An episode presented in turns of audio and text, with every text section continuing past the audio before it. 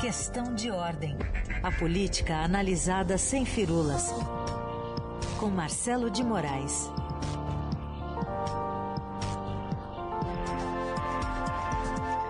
Fala Marcelo, bom dia. Bom dia, Carol. Bom dia, Raíssa. Bom dia para todo mundo. Bom dia.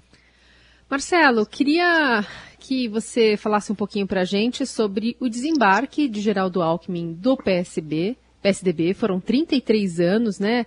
E, e essas conversas cada vez mais é, frequentes, né, mais proveitosas, digamos assim, num cenário de 2022, unindo tanto o ex-tucano agora, né, quanto o petista Luiz Inácio Lula da Silva, até por conta do calendário. Domingo tem um encontro importante aí que todo mundo está querendo tirar foto, né? Pois é, Carol. É, aquilo que ninguém imaginava que fosse possível acontecer, aconteceu, né? Geraldo Alckmin deixou realmente o PSDB depois de 33 anos, como você citou bem, ele era um, um dos primeiros eh, integrantes do PSDB. Eu lembro dele como deputado federal aqui em Brasília, ainda ali, tipo 93, 94, um deputado eh, discreto, até entrou na CPI dos anões do orçamento, começou a mostrar serviço e logo depois fez uma carreira eh, de muito sucesso em São Paulo, como primeiro como vice-governador e depois como governador. Era um quadro muito tradicional, muito identificado com o PSDB. A saída deles por si só é um, uma, um, um, um baque né, nessa tentativa do PSDB se reorganizar, pegar prumo depois é, de ter ido mal nas eleições de 2018, e uma eleição onde foi mal e o candidato a presidente era justamente Geraldo Alckmin. Então teve, ficou um resquício daquela campanha mal sucedida, com também os problemas de relacionamento com é, os novos líderes emergentes do PSDB, como é o caso do governador de São Paulo, João Dória. Então tem, ficou um mal-estar que explica por que ele sai.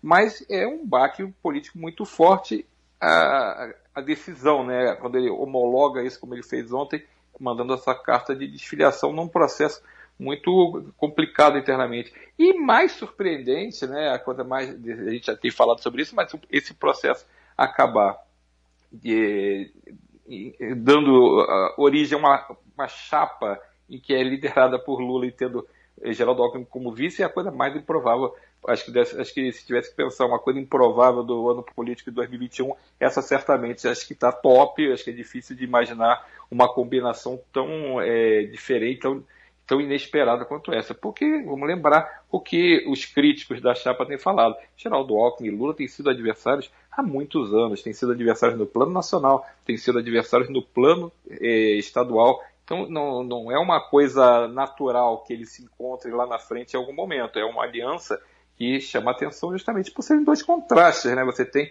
é, um, um, tucano que sempre fez críticas aos governos petistas e tem um, um, petista que sempre fez críticas aos governos tucanos. E eles se enfrentaram, inclusive, em disputas eleitorais. Em 2006, o Lula foi reeleito enfrentando justamente Geraldo Alckmin numa eleição muito difícil para Alckmin. Ele chegou no segundo turno é, com um discurso de, muito. É, assim, ele, tá, ele, ficou muito titubeante em relação à defesa de privatizações feitas pelo governo Fernando Henrique.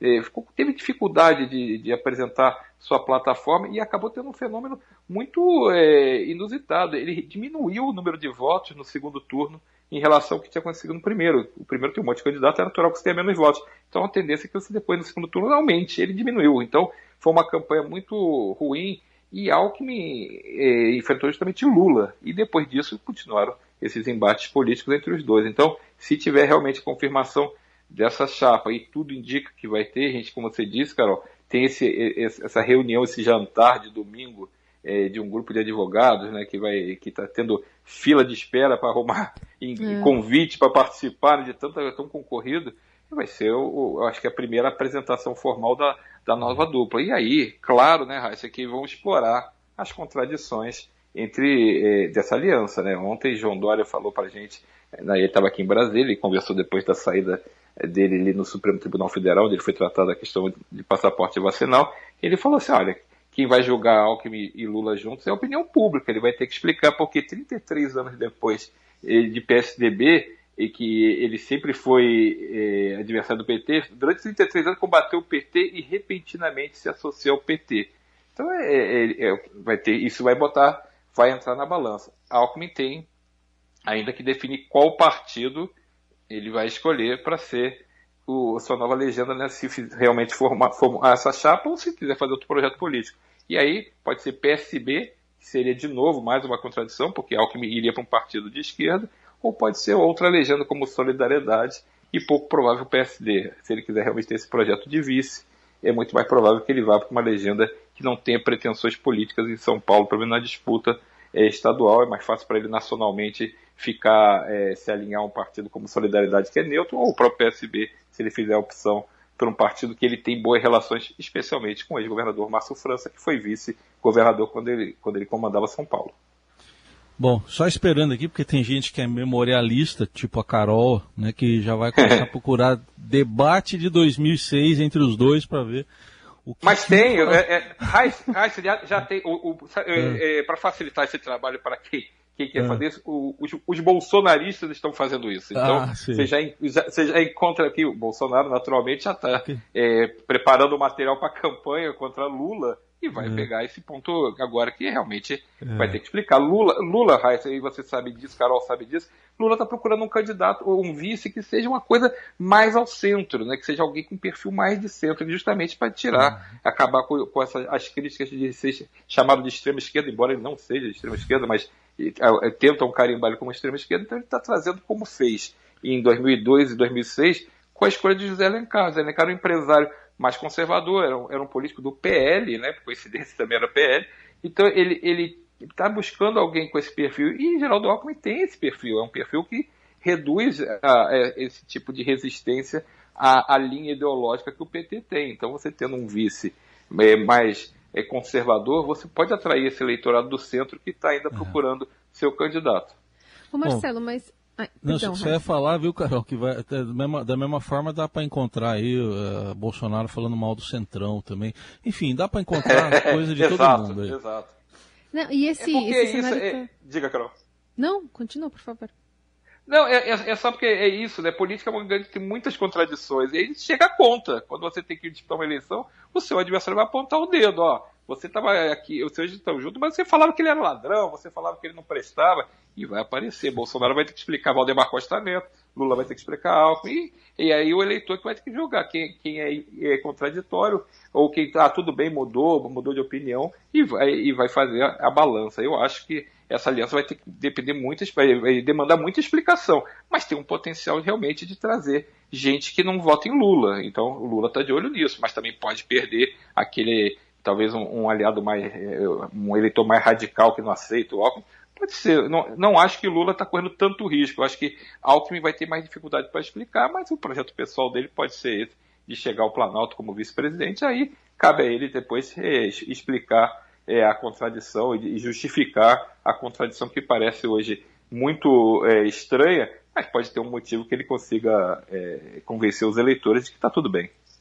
Eu ia falar que, assim, quem chega agora, assim, para começar a observar o cenário eleitoral pode ficar um pouco perdido, porque além dessa dupla que vai se formando, a gente viu ontem o ex-presidente Lula cedendo a mão a Ciro Gomes por conta daquela operação da Polícia Federal e viu uma fala frontal, assim, do, do ex-juiz Sérgio Moro em relação a Lula, o chamando basicamente de ladrão ali, né, acusando de, de problemas na Petrobras, enfim, rebatendo, claro, uma crítica do ex-presidente. Mas, assim, são tiros que estão rolando ali e um posicionamento frontal do, de uma terceira via, que é o Moro, que a gente também está de olho aqui, né? Pois é, Carol, é importante essa, essa lembrança que você fez. É, essa questão do Lula e o Ciro, eu acho que se houve um movimento político nessa questão da, da ação da PF contra Ciro e contra Cid Gomes, se isso se essa era a intenção, eu, o tiro pode ter saído pela culatra, porque conseguiu uma coisa que jamais se imaginava que ia, acontecer nessa campanha, que é juntar, é, pelo menos em gentilezas, Lula e Ciro. Lula e Ciro vem brigando desde a campanha de 2018, quando Lula não era candidato porque estava preso, mas o candidato foi Fernando Haddad, e há uma crítica muito grande do PT que Ciro teria ido para Paris, foi para Paris, né? Ter, teria abandonado, não teria pedido o voto para Haddad no segundo turno, facilitou a vida do Bolsonaro. Ao mesmo tempo, o Ciro critica o Lula porque nunca deixou o PT apoiar ele, que sempre quis que todo mundo corresse só em volta do PT. Então é, é uma relação muito conflituosa, apesar de Ciro e seu irmão Cid Gomes terem sido ministros dos governos petistas. Então é, deveriam estar mais alinhados, mas é, foi uma coisa, fez-se uma, uma parede de brigas ali que parecia intransponível. E ontem, por conta dessa operação, como você bem lembrou, estava lá o Lula solidário a Ciro e Cid Gomes. Ciro agradeceu a gentileza. E aí a gente vê esse outro movimento de Sérgio Moro muito mais é, é, assertivo, né? muito mais é, agressivo até na, na, na, manifestação contra Lula, né? não tem aquela, aquela coisa que a gente acostumou de juiz ser mais sóbrio ali na, na, nos termos que usa. Como você disse, Carol, praticamente chamam de ladrão. Então, é, a gente vai ver, eu acho que isso dá um pouco para a gente que está fechando 2021, né? Estamos prestes a entrar no ano de verdade da eleição, que não parece, mas ano da eleição é só ano que vem. Mas já está um clima, a temperatura muito alta. Eu acho que a gente vai ver é, essa troca de, de ataques muito forte e, especialmente, eu acho que a gente tem que ficar muito atento aos movimentos de Jair Bolsonaro, porque como ele está é, numa situação muito desconfortável nas pesquisas, Lula está muito, muito disparado, segundo a pesquisa do IPEX, ele é uma diferença de 48% a 21%, é provável que o candidato Bolsonaro, né, porque além do presidente Bolsonaro, Bolsonaro tem o candidato Bolsonaro, seja muito mais agressivo nos próximos movimentos, até para tentar re recuperar esse eleitor mais conservador e mais antipetista que ele está perdendo por aí. Ô, ô, Marcelo, e na terceira via também tem outra coisa. Todo mundo está se encontrando com todo mundo? Pois é, Raíssa, isso aconteceu ontem e vai continuar acontecendo hoje. É, acho que esses últimos dias, essas pesquisas meio que ligaram um sinal de alerta vermelho ali no. Entre, literalmente alerta vermelho, né? Que é por causa do crescimento do PT, né? É, ligou um alerta vermelho ali nas, nos nomes, nos pré-candidatos da terceira via, e deu um senso de urgência para eles começarem a se acertar. Porque tem muito pré-candidato, mas nas pesquisas, por enquanto, esses pré-candidatos não têm muito voto, né? Então eles ainda estão muito ali naquela, naquela casa ali de, de, poucos por cento, enquanto os adversários, tanto Lula, bem disparado, e Bolsonaro, estão consolidados nas suas posições. Então, para eles conseguirem tirar essa inércia, passar a, a, candidatura de cada um deles da atração, eles precisam se juntar. Não cabe tanta gente nessa chamada terceira via, o João Dória chama de melhor via, né? Melhor via é questão de opinião, mas de qualquer jeito terceira via também não é, porque tem tantas vias, Ciro Gomes é terceira via também, é quarta via. Então, de qualquer jeito, que eles precisam, e esse é o campo que eles estão atuando, que é esse centro, centro-direita, é um, no, no, limite ali um centro-esquerda. Essa turma, ela precisa conversar, e foi isso que eles fizeram. Ontem, João Dória fez uma, o, o passou veio aqui em Brasília, aproveitou, tomou café da manhã com o pessoal do Cidadania, com o presidente do partido, o Roberto Freire. Eles têm um pré-candidato também, que é o senador Alessandro Vieira conversou com eles e conversou com a bancada do Cidadania.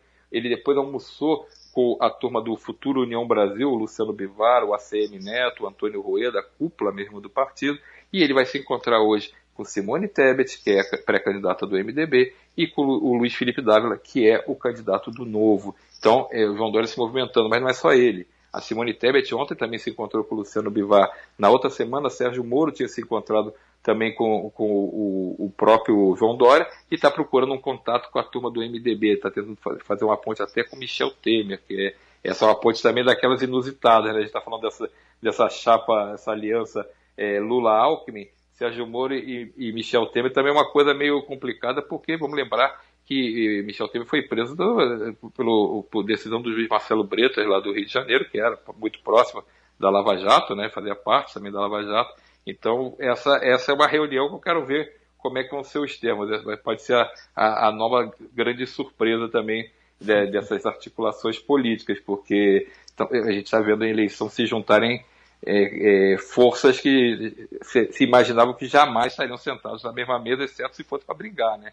Então, o, é, é, mas mostra que esses grupos estão muito interessados em se alinhar. O problema, e aí, Raíssa e Carol, vocês me digam como é que faz isso. Ninguém quer levantar da mesa e dizer assim, ah, eu não sou candidato, você vai ser candidato, eu te apoio. Ninguém quer levantar para dizer que está fora e que apoia o outro. E mesmo, é, ah, mas vai pegar quem está mais forte, mas está todo mundo muito, muito parecido. Quem está mais desgarrado um pouco é Sérgio Moro. E mesmo assim, essa última pesquisa feita pelo IPEC, o IPEC é um instituto é, liderado por pessoas que eram do antigo IBOP, então é um instituto que tem é, gente bem especialista em pesquisas eleitorais, essa pesquisa mostrou Sérgio Moro diminuindo, deu como se tivesse batido um pouco no teto possível que ele tem. Acho que é muito cedo para a gente definir teto, definir se a candidatura decola ou não, afinal de contas ainda estamos em, dois, estamos em 2021, mas é um, é um sinal, né? Sérgio Moro deu aquela largada que parecia ter pego uma atração muito forte, e agora já começa a, a meio que a, a, dar aquela patinada e andar de lado na, na pesquisa. Já não está aparecendo com mais, mais com dois dígitos. Então ele acaba ficando mais próximo da, da turma lá do, do, de baixo do que da turma de cima. Então talvez, eu não sei se o, se o ex-ministro da Justiça vai ter é, disposição de segurar a candidatura muito tempo se precisar dessa resiliência para fazer ela avançar. A gente sabe, por exemplo, que João Dória tem esse perfil mais de, de apostar que vai mudar, como o Geraldo Alckmin teve em 2018 e, e acabou não tendo sucesso, mas é, é precisa ter resiliência para encarar uma campanha que é longa, né? Como a gente disse sempre aqui, eleição não é uma corrida de 100 metros, eleição é uma maratona. Marcelo de Moraes ajudando a gente a entender todos esses passos aí desse cenário que vai se desenhando. Obrigada, viu, Marcelo? Até. Valeu, Carol. Até terça-feira. Bom dia para você, bom dia para o Raíssa e para todo mundo.